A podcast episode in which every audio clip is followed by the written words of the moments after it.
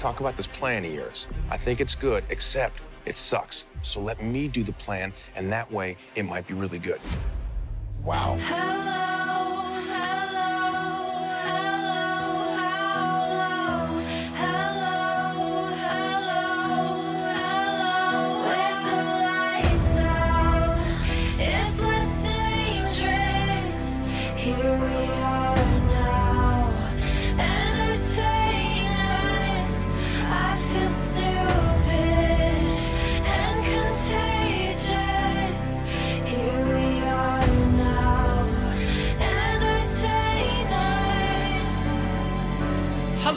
And welcome to It's Good Except It Sucks, a movie by movie and television series by television series hurtled through the Marvel Cinematic Universe. This time, we're taking a look at Black Widow, released in July 2021. Well, that's a bit of a story in itself. When, if you preferred, you could have gone to see Ken Loach's We Missed You on Netflix rather than in the cinema, presumably not followed by a viewing suggestion for Spider-Man Far From Home, Martin Scorsese starting principal photography on Killers of the Flower Moon, or Jennifer Aniston promoting the Friends Apartments Lego set on Instagram instead. I'm Tim Worthington, and here's what I had to say about Black Widow after I saw it. Nearly 18 months ago, I was sent the Lego Black Widow helicopter rescue set in the hope that I'd mention it on social media, which I did, and then, well, you know the rest. Now I finally know why they've got a monkey old Soviet helicopter and what all the stuff in that box was all about. And was it worth the wait? Yes, it was. That's what I had to say about it though. And joining me to give his thoughts on Black Widow is quiz expert David Smith. David, where can people find you? You can find me on Twitter at dvdsmith. I also play video games on Twitch using the same username, and I'm also I've got a YouTube channel under the same username as well. So uh, come and follow me on all those. Okay, so before we go any further, David, what happens in Black Widow? Well, I can sum up quite succinctly. This film is basically an origin story for Natasha's snazzy vest from Infinity War. No further questions. I hope that'll do. Okay, so David, how much did you know about Yelena Belova and Red Guardian before you saw this film? I knew nothing at all, which may surprise anyone who's heard me on any of these episodes before. I knew nothing at all going in, and I feel like for a couple of them, I knew very little when I came out of the film as well. I was left with a lot of questions from Black Widow, which I don't feel the film answered entirely, but I did know about the Black Widow program and the sort of the Red Room and things like that because it had been in Agent Carter, of course. But yeah, basically, I knew nothing about Natasha Romanoff's backstory or her family or any of the other characters that were part of the Black Widow program. Well, I'm not surprised you felt like you didn't know that much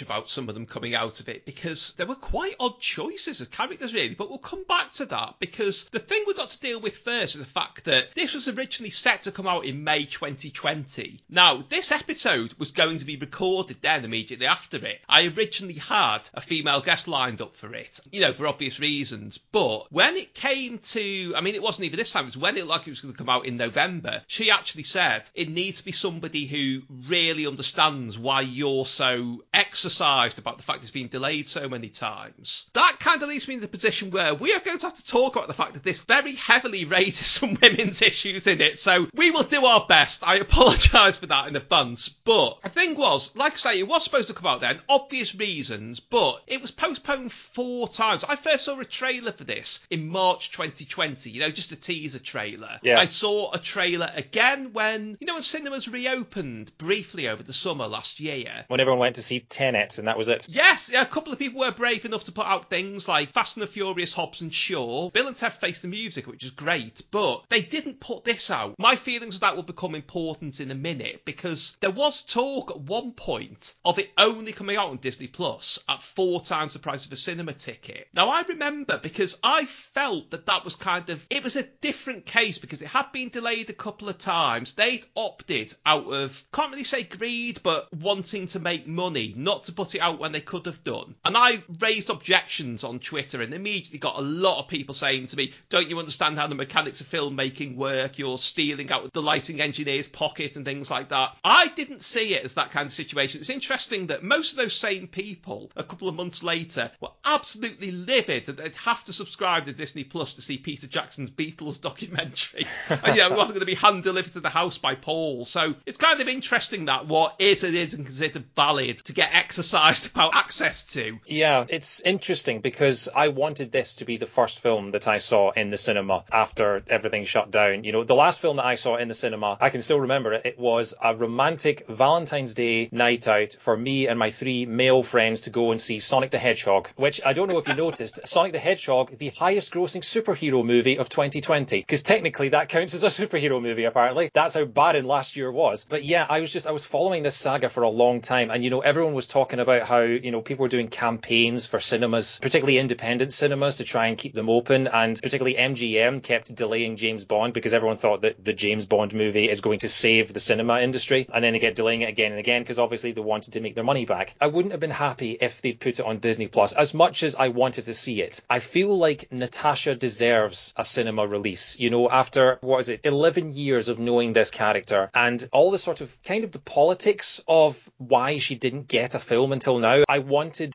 her to have her moment on the big screen. And the fact is, they opted for the best of both worlds because unlocking after COVID, unlocking after vaccines rather, is a messy process and every country is doing it at their own pace. The countries that have cinemas open can go and see it in the cinema, but the countries that don't, and you know, some countries don't have Disney Plus either, but you know, the countries that have Disney Plus but are still locked down, they can see it too. It was also kind of, it helped that Black Widow wasn't the first film to be trialed like this because I can't remember which one it was before. Was I think it was Mulan was the first one where I think they were charging something like was it thirty dollars or twenty five pounds or something like that, and it didn't do very well. And so I think I think Black Widow's priced at twenty pounds, and I don't know whether you get sort of unlimited access to that or if that's like a rental or what. But I'm glad that they waited long enough and then just sort of say, okay, we've waited as long as we can. We can't let the rest of the MCU be held up by this. And Black Widow's kind of a special example. I suppose I should actually go into what the plot is after my sort of joke earlier. But Black Widow is kind of a special exception because it's a prequel, really. It's not being set after all the films that have come before. It's set almost immediately after Captain America Civil War. It's set in 2016, and outside of the post-credit scene, it's set entirely within that time. So it's a film that sort of could have been released really at any time. And if I'm honest, I probably would have enjoyed it a little more had it been released in 2016, but you know, we'll come on to that. So I think they just felt, you know, we've delayed everything else and we haven't had an MCU film in the cinema for two years. And we're now at the point where everything has been backed up to the point where we're now getting four or five within the next six to eight months. I was so happy that I got to see Natasha have her big moment on the big screen and that it wasn't just a fact of because it's Marvel's second film with a female protagonist. I mean, it wouldn't have sent a very good message if that had been the first film that they'd sort of confined to the living room and hadn't put in the cinema. I think they wanted to do Natasha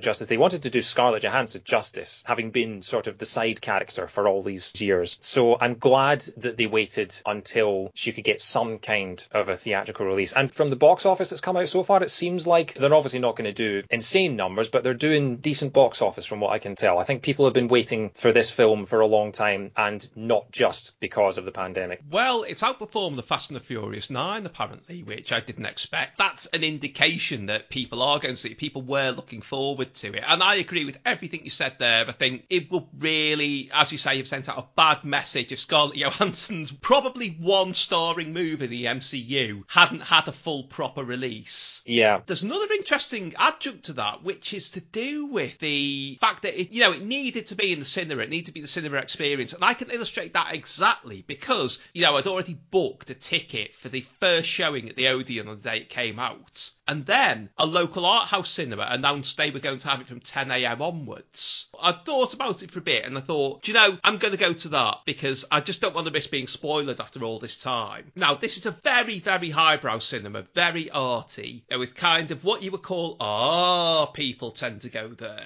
And the interesting thing was, first of all, something went wrong that they weren't anticipating, and the trailers and the adverts didn't kick in, and they had to usher everyone into the cinema. Except, you know, you've got that, as we'll come back to, that opening in the mid 90s where it's got them as a pretend family in Ohio, and it looks Yeah. a bit like an independent arty film, and it's all about kind of family relations at first. And I was thinking, have I ended up in the wrong screen? Is this one of their other arty films? And it was only really when the Shield bands appeared that I thought, oh right, yes, yes, this is Black Widow after all. Yeah, I was uncertain for a bit, but the other thing was the audience there did not react at all. And because, as again we'll come back to, there's a lot of very bleak and downbeat and depressing themes in this film. I actually found it very oppressive. It didn't like I liked it, it, but didn't enjoy it in the way I expected. If you see what I mean, and I came out and I thought that's not the film, that's the audience. I'm still going to go to the Odeon in the afternoon, and I did, and people were cheering, people were screaming, laughing when Red Guardian put his arms around them, and said how proud he was of his daughters having killed so many people. people gasped at the post-credit scene because they really didn't see that coming, and that is what the cinema should be. Forget your campaigns to ban popcorn and nonsense like that. There are films that are made for shared experience, and things like this are. Yeah, and you would not get that in a living room. Unless it's something like a big football match where you might hear someone else through the wall if there's a goal scored. You don't hear people cheering Moon Knight through the wall. Oh, in an ideal world, in an ideal world. I went to see it with three friends. Sadly, we didn't get the same kind of reaction. It wasn't exactly Endgame because I think there were about a dozen people in this big cinema. It is interesting how different people have had different reactions to this film because I've reading comments and even just talking to my friends after the film, one of them said it was brilliant and the other one said it was watchable. And I think that's kind of sums up how I feel. Like there were parts of it that I really liked and there were parts of it where I'm sort of just asking questions and saying, have I missed something here? It's a very sort of, I think the pacing is different to your average MCU film because this is very much a, it's, I mean, I was going to say it's a family movie. It's not, it's very violent, but it's a film about a family. And, you know, we're not talking Fast and Furious family here where they talk about family every three minutes. It's a film where you have an action sequence and then you'll have maybe 20 minutes of them sat at a dinner table just talking. The film has its incredible action sequences, obviously. I mean, I think the skydiving sequence at the end was phenomenal, but there were parts of it where I was thinking, this is not the kind of MCU film that I'm used to. And in some ways that was very good because it was refreshing. And in other ways I'm thinking, hmm, I'm not entirely sure what to think of this. They're spending a lot of time with the characters without answering a lot of questions. I'm kind of mixed. I feel like I need to see it a few more times to be able to give you a, like a full opinion of it, but they did answer the questions that I wanted about Natasha's past. They finally showed us what happened in Budapest.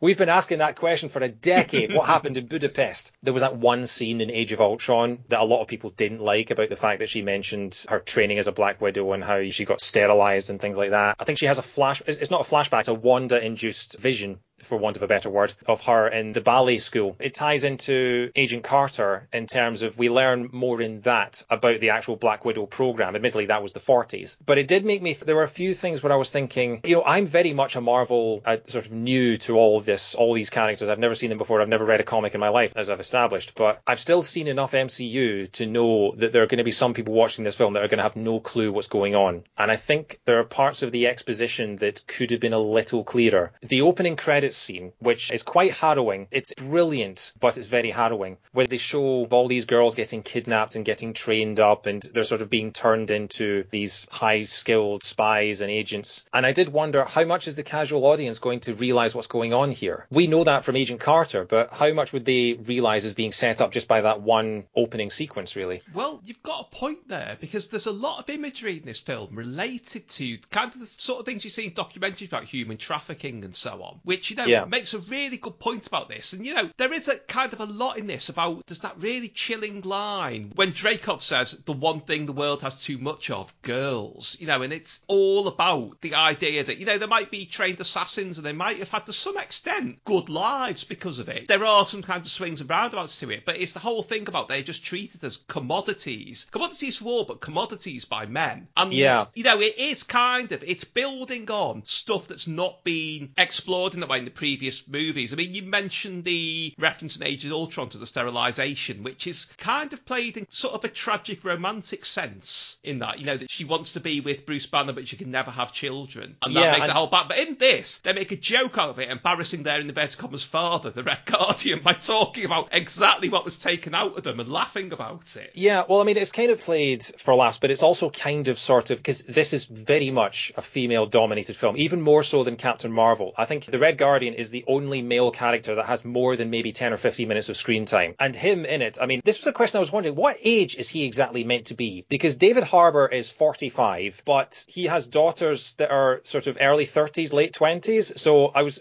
I'm guessing he's meant to be sort of in his 60s, really. But he is that kind of man who will make a really sexist time of the month joke, and then he will recoil in disgust when the women he's talking to actually give him a gynecology lesson. And it's kind of he gets put in his place, and they were trying to make up for the line in Age of Ultron because a lot of people did not like that line because they were basically saying that Natasha has this one emotional moment where she talks about her backstory and they reduce it to she's a woman who's sad because she can't have kids. They have this kind of line about her saying you're not the only monster here, and some people interpreted that to mean that she thinks that she's a monster because she can't have kids, and a lot of people thought that that just wasn't on. So they do kind of play off that with humor, but it's also kind of supposed to show that yeah, you're right, they're treated as this sort of expendable, disposable resource, really. It's interesting because, like I say, this is Marvel's second film with a female protagonist, but it's also Marvel's first film where the superhero doesn't have any powers. It's really interesting how they've done that, where the second film with a female hero, in Captain Marvel, the title character is super powerful, possibly the most powerful hero we've ever seen to that point. And her whole thing in that film is, I don't need to prove anything to anyone. And in Black Widow, you know, to paraphrase Avengers Endgame, she has no powers, she has no suits, it's just her, and that's enough. Rather than not having to prove anything, she doesn't have to rely on anything. She doesn't have to rely on anyone. It's just her and her wits and her skills. And I think that's a really interesting sort of change. It's a different way of approaching the sort of the feminist superhero film. And particularly with the fact that she's now got her sister as well, and the two of them are fending for themselves and just relying on each other. And they do break their father figure out of prison, but they're not relying on anyone else. They're doing it all themselves. I think that was really, really interesting and really cool to see because this is basically a spy film. This is basically a Bond film at this point, or a Bourne film. It's not a superhero film in the traditional sense. You know, I think Red Guardian's the only one that has superpowers. By the way, why does he have superpowers? They're used once in the airport and then never used again, really, from what I can tell. Well, it's a little bit vague because, as far as I am aware, I mean, there have been several Red Guardians in the comics, but obviously they've chosen to use the late 60s version here. But the Red Guardians do not have a super soldier formula. They are just really tough Soviet bastards. Right, Who can okay. do things like smash through walls and so on just because they're that well trained. I kind of wondered because there is that scene in the prison where he's daring people to arm wrestle him. Yeah, now, he they breaks would not one think they could beat him if, you know, they were aware that he was this legendary super soldier as strong as Captain America. They'd leave him alone. So Yeah. I'm wondering what they were actually doing there. Whether at one point they thought he was a super soldier and thought, oh, hang on, he's not, and scaled it back. Yeah, because it seems like they were sort of setting him up because he talks about having this fight with Captain America. He's talking in the prison about it, and he even asks Natasha and Yelena about it. And I don't know whether he's deluded himself so much that he actually believes that he did that, or whether he did fight another Captain America that we don't know about. You know, maybe it was Isaiah, or maybe it's another one that we haven't seen yet. But it did seem like he was being set up as being the sort of the Soviet or the Russian equivalent of Captain America. But it's never really explained. And then all of a sudden he's just he's undercover in America with his so-called wife and his so-called children. And like I say, when they're escaping, he flips out is a shipping container or it's some kind of truck or something. He flips it just with his bare hands and he breaks a guy's wrist while arm wrestling in the prison. But other than that, he doesn't really do very much. And I think there are a couple of characters in this film, and thankfully Natasha and Yelena are not these characters, and I'm very grateful for that because their characters are incredible and they get so much great stuff to do. But there are two characters in particular that don't seem to get very much to do. Shall we talk about Taskmaster? Yes, it's interesting because I should have really said in the intro, how much did you know about Taskmaster before you saw this? Well, you know, insert obligatory Greg Davies joke here. I knew nothing about Taskmaster when the film was announced and they revealed who was going to be in it. And then I played the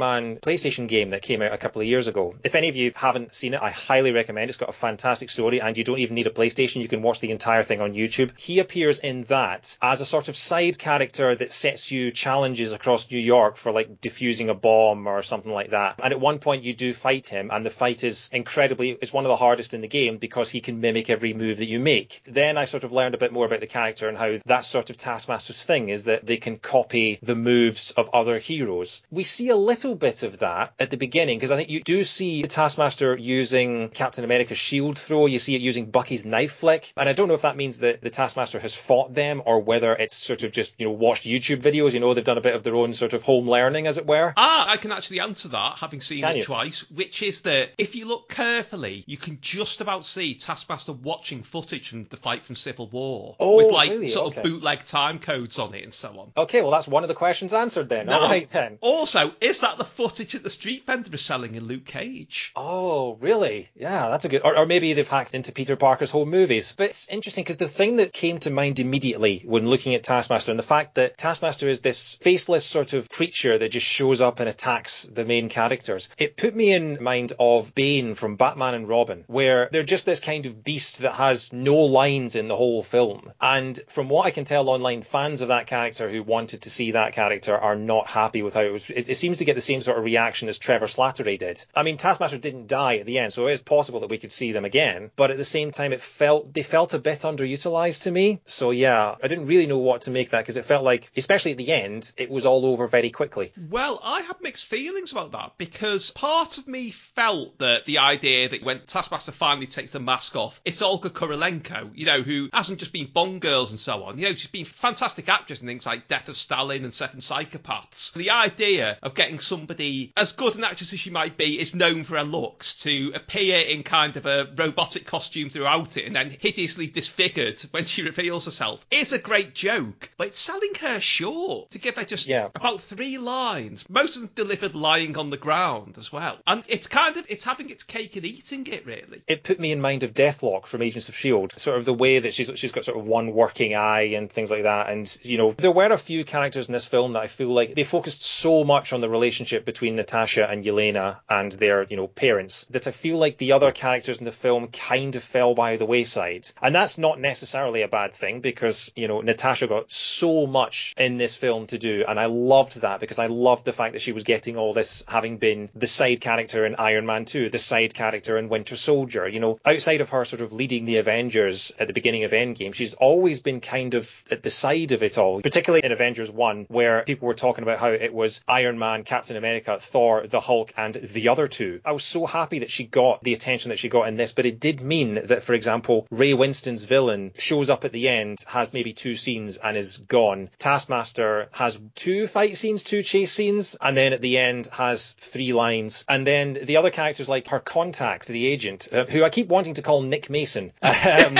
which is a it's a hell of a secret agent role if he's been undercover as the drummer from Pink Floyd for 40 years. But I think it's Rick Mason is his name. Rick Mason, yes, normally Yeah. Known just as the agent in comics, who, yeah, he's really underused in it. I mean, there's even a hint that, you know, there's a past romance between him and Natasha, which is kind of not even really explored properly. And the other odd thing is that in the comics, he's the son of the Tinkerer. Now, the Tinkerer was one of Adrian Toomes' gang in Spider-Man Homecoming. It's safe to say, given that they're more or less the same age and different races, that they're not going down this route. Yeah, it's interesting because the Tinkerer is the main villain in the Spider-Man Miles Morales PlayStation game. The final battle in that is between Miles Morales and the Tinkerer. So yeah, we still haven't really explained the plot, have we? Natasha's on the run after the end of Civil War, and I think this entire sequence, this entire film possibly, seems to take place around the same time as when Captain America and Iron Man are in Siberia, because she talks about her friends still being in prison. So she's on the run after what we presume is the battle in Germany, and she goes to Norway, and then this guy just shows up and gives her a caravan and gives her a generator that doesn't work and gives her Moonraker on DVD. And then she's immediately, she's sort of attacked in the first of what I think are a, couple of car accidents that I don't think a normal person would have really survived. That's a brutal crash. Her van is blown up completely. And for the one film in Marvel that the hero has no powers, you know, she's just very, very highly skilled. And then for her to survive to what would probably have been lethal car crashes did kind of take me out of it a little bit. But anyway, she gets attacked on this bridge in Norway and she finds a bunch of vials of red liquid and a photograph of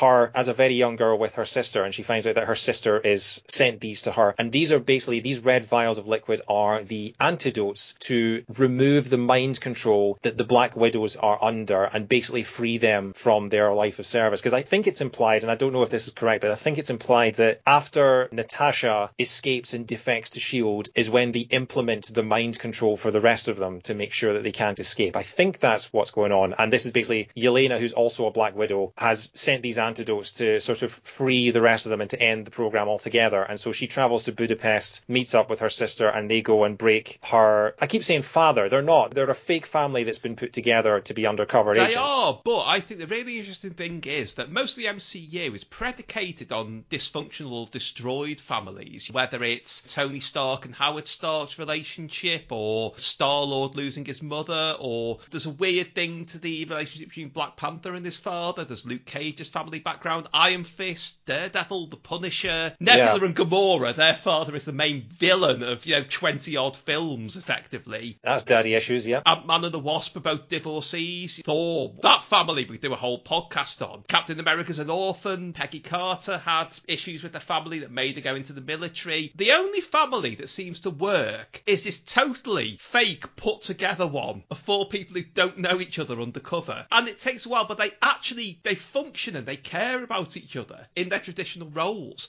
I found that really interesting. Yeah, and it, it's not often that you see that. And I think because the only other scene when they break their father, David Harbour's character, Red Guardian, out of prison, and then they go and meet up with their mother, who's Rachel Weisz, and they have this scene in Rachel Weisz's house where they're just sitting around a table for 20 minutes, and there's a bit of exposition about the Red Room and about the mind control and everything like that. But mostly it's just them sort of talking about old times and catching up after two decades of separation. And the only other scene in the MCU that I could think of that was like that is in Age of Ultron, where they go and see Hawkeye's family, and they all just have what quite a lot of people seem to think is the dullest scene in the whole film. I actually quite like that scene because it's sort of it brings them down to earth and it makes them more human. There were parts of it in Black Widow where they are just bickering as a family, and particularly when Yelena goes off to the bedroom and Alexei follows her, and they start singing American Pie because that's the song that they sang when they were very young. I can't remember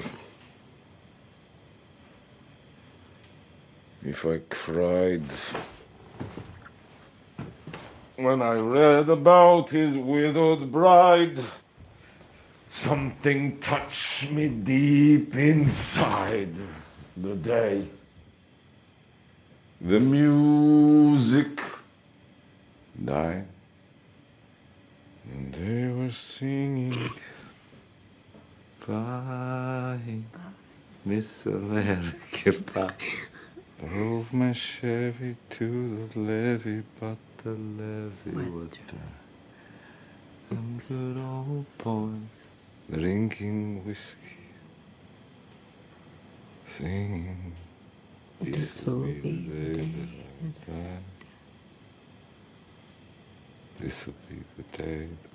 That's just a wonderful moment that, you know, admittedly is ruined by the fact that the Red Room come and capture them. But it's just the little moments like that. And the scene where Yelena and Natasha are talking outside when they're having beers after the chase through Budapest. You know, those little scenes, again, the pacing felt a little off because those scenes were so long, but it felt nice, you know, it, was, it felt like a scene that, and maybe I've been sort of spoiled by the fact that we've had three Disney Plus shows, but it did feel like a scene that you'd normally get in a television show. I'm thinking in particular, you know, we're recording this the day after the Loki finale in which there's quite a lot of just sort of character conversation and characters are developed. And it felt like a scene from a television show where they'd spend sort of 20 minutes just developing a character because they have the time for that. Whereas when you've got a two hour film, there's a lot that needs to happen and there's a lot of characters that need to be introduced and developed all within a relatively short space of time. And it feels like they focus on these characters because these are the core characters. This is the family that matters at the expense of everything else. Well, I think as well, Black Widow suffered from not being released when it was supposed to be because I think one thing that people aren't really aware of is the whole order of the films and TV shows has changed. And this was originally supposed to be the curtain raiser, and I can see it working much more effectively. Not that I didn't think it was a tremendous film, but if it had just been that first thing, and I think the order was originally Black Widow and then Shang-Chi and then WandaVision, although maybe Eternals was even before that. But the way round it's happened is we've had WandaVision, we've had The Falcon and the Winter Soldier, and we've had Loki, all of which have had moments that have sent people absolutely overboard in reaction to it. You know, whether it was the what is grief if not love persisting line or the cliffhanger with John Walker killing the terrorist and practically everything about Loki. It wasn't designed to, people might laugh at this, but they think very carefully about what goes where with these films and TV shows. It was not designed to appear between the fifth and sixth episodes of Loki. It just wasn't meant to happen that way. And I do think it suffers. I also think they've said that it's not been altered since the original proposed release. I noticed at least two bits where I think things are being cut. Did you also notice that? The very first thing I noticed was that at the end of the film, after she said goodbye to her family, you see General Ross roll up with about 10, 10 black vans ready to swoop in. And it just fades to black, and then it cuts to two weeks later where she's on a Quinjet off to rescue the rest of the Avengers from the raft. And it definitely feels like there would have been something there. Well, originally, Robert Downey Jr. was confirmed to be in this specifically as Iron Man, not as Tony Stark, as Iron Man. And obviously, he's not in it. I thought all along it's going to be a cameo. It might even just be his voice. That logically would be where he would make an appearance. He couldn't have pulled her away from under Thunderbolt Ross's nose because, you know, he was still on their side. But some kind of intervention or leading her off somewhere or something like that. That's a good point. I had completely forgotten that Robert Downey Jr. was meant to be in this because it had been confirmed that he was going to appear. I wasn't sure if it was archive footage or if it was going to be like a voice cameo or something, but I do remember that and being surprised when he wasn't. But yeah, it did feel, particularly when they had that scene at the beginning where they were setting up that she was on the run from him. And then she says, I've called in. When they bring the Red Room down, she says, I've told Ross where my location is, so they'll be on the way. Assuming that Ross is going to come and apprehend the Red Room and all this, and, and then she will just escape in the crossfire. But it did feel like there wasn't that payoff. You just see one shot of him in a car, and then he's never mentioned again. And then she's just she's escaped from what is a smouldering field somewhere in Russia, I believe. And then it's just like, okay, I guess she got away then. Which I don't understand why she wouldn't get on the plane with the rest of them. You know, I don't exactly know what's going on there. Although apparently,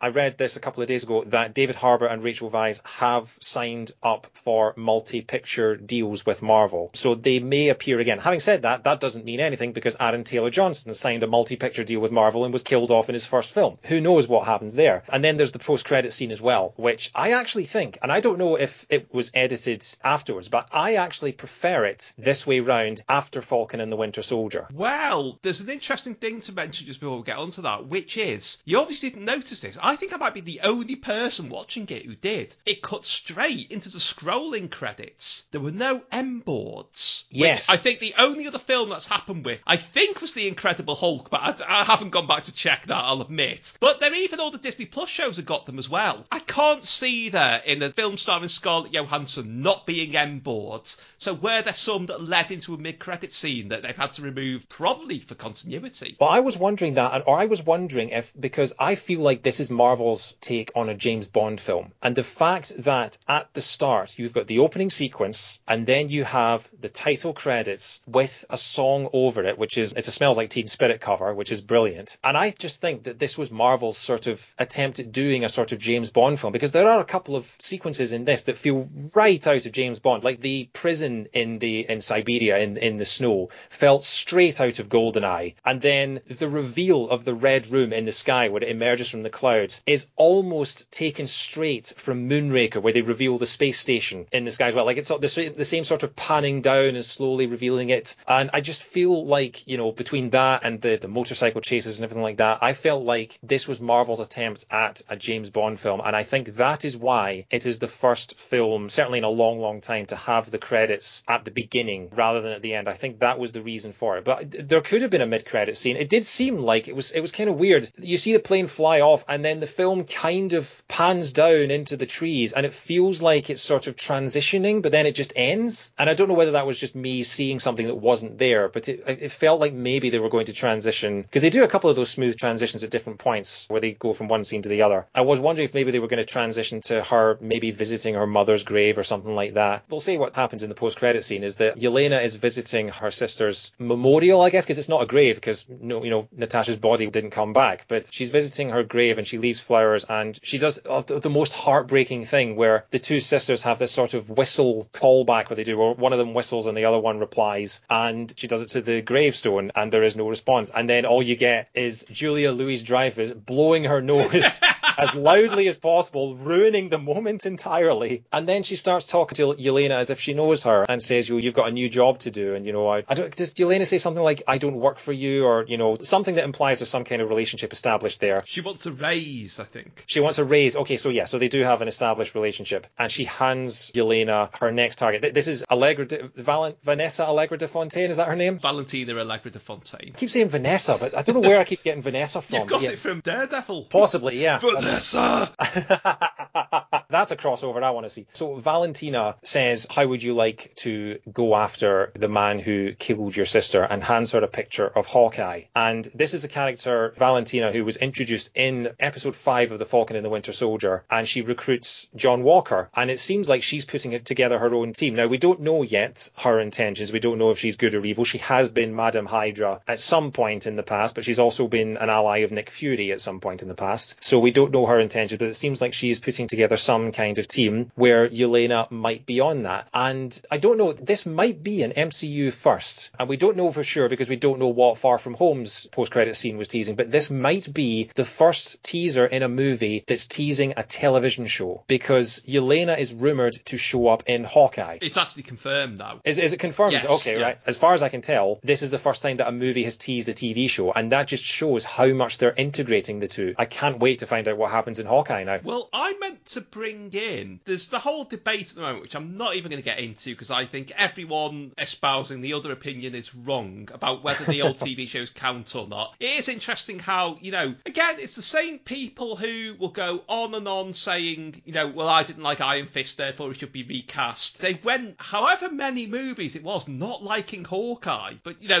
they're not calling for him to be recast. Not I'm Yeah. saying he should be, but, you know, it's a bit kind of make your mind up, mate. I know. The thing that struck me in this was they used the photostatic veils, which obviously were much more heavily used in Agents of S.H.I.E.L.D. That's the first thing I thought of when I watched it. I didn't think, oh yeah, Winter Soldier. I thought, oh yeah, Agents of S.H.I.E.L.D. And there was that thing recently where Marvel put out that kind of trailer thing celebrating, you know, however many years it is of the movies, which starts with a crowd scene from Agents of S.H.I.E.L.D. Yeah, I saw those masks and I went, oh yeah, I remember those. The main thing that I remember them for is I think it's season two of Agents of Shield where there's a, a character, Agent, Agent, oh, she's got a number in her name, I can't remember, Is but um, Agent 33? Agent remember. 33, I think so, yeah, where she, she disguises herself as Melinda May, and the mask sort of takes damage and sort of half her face is missing. It's one of those ones where you do forget about it until they bring it back. But yeah, I think we're going to get an answer to that question fairly soon. There are rumours going round about Charlie Cox being in stuff, and like, maybe What If might answer a couple of those questions, but people are arguing about stuff that I don't think really matters. You know, it just enjoy the shows. Exactly. I mean, to be fair, we're doing a podcast where we're asking all these questions that never got answered in this film, but there are times where you just sort of have to back off and just sort of enjoy it for what it is and not really question about, you know, the mechanics of the time travel in Endgame and whether Captain America went back in time or whether he went to an alternate parallel universe or whatever. And you just have to sort of, you know, in Feige we trust. Well, my bottom line is that, you know, it might take some fiddling about with storylines of get them back in, but in those previous TV shows, there are great characters and great actors that at the very least it is worth not erasing them from history. Yeah. Even if it doesn't mean bringing, say, Chloe Bennet as Quake back, she deserves to have a place in the MCU. Yeah, and I hope that they realise just how popular those characters were. I mean, they even have a line of it in Agents of S.H.I.E.L.D. You know, we have a small but active fan base because people who stuck with that show loved it and love those characters. And I have heard rumours, and I don't know where I heard this from. I don't know how I heard it. I just remember nearly losing my mind when I heard the news that Fitz and Simmons were going to appear in something. I can't even remember what it was. I just remember someone posting some rumour about how Fitz and Simmons might appear in. I can't even remember. Yeah, I'm just so excited for the possibilities, and I feel like they're not going to just disregard. You know, they they brought back Abomination for goodness sake. If they can bring back something from 2008, I feel like they can bring back. They can find some way, particularly with the fact that they're bringing in all the multiverse stuff. I feel like they don't have a reason to not do that. We're already. I mean, you talk about Loki with all of its different timelines and all of its different infinite universes. There is at least one universe in those infinite worlds in which Agents of Shield is canon. And also, what isn't really being reported on because it doesn't fit the narrative for kind of gossip sites is that I can't remember where it was. It may might have been Comic Con, but it might not have been. So don't quote me on that. But somebody specifically asked Kevin Feige in a very snidey and loaded way about the old TV shows, and you know, should they just be written out of history, blah blah blah. And his response, and paraphrasing, was basically, I think you'll find there's millions of devoted fans of Agents of Shield, Daredevil, and Jessica Jones who disagree with you. Now, I don't think that was particularly singling out those three shows for a reason. I think they were just the biggest hits. But that to me indicates that he isn't on board with this crazy argument. On top of anything else, it's kind of having all these previous TV shows is a license to print money. Yeah, and I think now that Agents of Shield is on Disney Plus, I'm seeing a lot more people that are watching it, and I, you know I'm flying the flag for that show as much as I can with everyone I know. I mean, Agents of Shield was popular enough to last for seven seasons. You know, in the brutal world that is American television, something running for seven seasons is a real achievement. And you know, Daredevil and Jessica Jones ran for three seasons, and I just think if the fans weren't there, if the demand wasn't there, if the audience wasn't there, they would have ended up like Inhumans. And I think the fact that they'll look at Inhumans and they'll look at the rest and go, okay, they were better than we thought, or they'll not. I don't think they'll cast them into the well of history in the same way that they might do with Inhumans, shall we say. I'm optimistic, particularly given what we've heard about who may or may not be showing up in certain films coming out later this year, or certain television shows for that matter. I'm optimistic, and I'll be sad if I'm proved wrong, but I, I'd like to think that our favourite characters from those series aren't quite dead yet. Before we finish, I've got a couple of things that I was hoping that you, as sort of, you're the god of Marvel Comics to me, I'm going to uh, see if you can answer these. So, going back to Agent Carter and the Red Room in that, the Black Widow program in that is run by Hydra. In Black Widow, the film, it feels like it's run by the Russians, or it's run by Ray Winstone's character, who seems to be running it privately now. I don't know if there was some sort of line that I missed in the film that explained why, because it seemed like there's a scene when they're stealing the floppy disk because it's 1995. They're saying we stole it from a Shield base, although it was actually a Hydra base, and I don't know whether is the Black Widow program still being run by Hydra at that point, because that's the only mention of Hydra in the film. So yeah, that was something that uh, confused me a little bit. Well, I mean, there have been inconsistencies, but my understanding is basically it's always been a Soviet operation in the comics, and I think I'm fairly sure Natasha's generation were the first Black Widows, like the first actual ones, because Melina, her mother played by Rachel Weisz, in the comics she's actually Iron Maiden, who is quite often assigned to retrieve rogue Black Widows, and is Right. kind of like a generation up from them. Because I don't think they're called Black Widows in Agent Carter. I think it was just the Red Room that they referred to. And, you know, by then they've got the belt with the hourglass logo on it and things like that by the time that they get to the present day. That was the main thing that confused me. And again, I was wondering if does that contradict Agent Carter or, but then again, of all the television shows that may or may not be canon, Agent Carter is probably the one that is the most canon because Jarvis shows up in Endgame, which I actually squealed in the cinema when that happened. When Jarvis showed up, I was the only person in the cinema to actually go, oh my, yeah. Well, I've got a kind of answer to that as well, which is that if we do really need to look into how it started as a Hydra thing and became a Russian thing or whatever, and you know, with them stealing the floppy disk from Shield, now I wonder what has a very, very long flashback storyline to the late 80s explaining how Hydra infiltrated S.H.I.E.L.D. Might be Agents of S.H.I.E.L.D.? Might that not be kind of relevant to all of this? Yeah, maybe they can. I, oh, I wish they, just just like a name drop or something. You know, even if they just put the agents in the back of the Endgame portal scene or something like that. You know. Hey, if we get the teenage Jasper Sitwell being ridiculous again, I'm happy.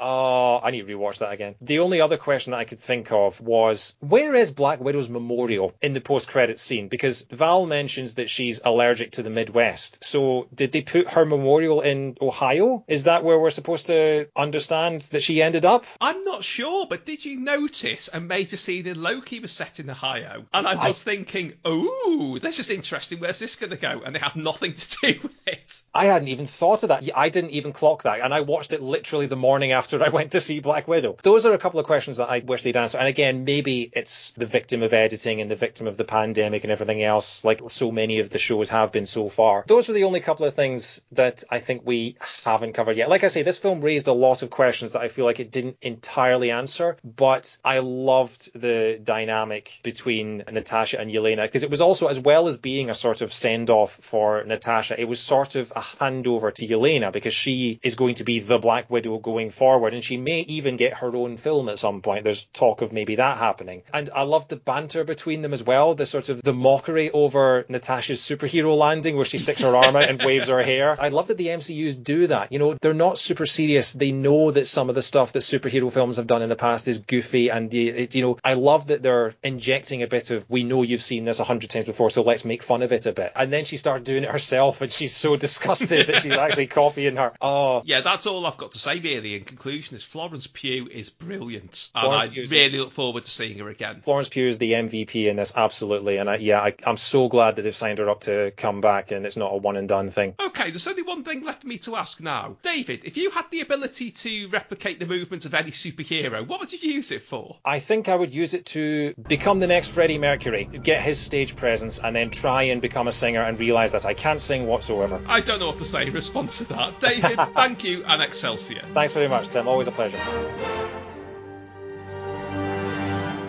If you've enjoyed this, don't forget you can find more editions of It's Good Except It Sucks and plenty more besides, including details of my book Can't Help Thinking About Me at timworthington.org.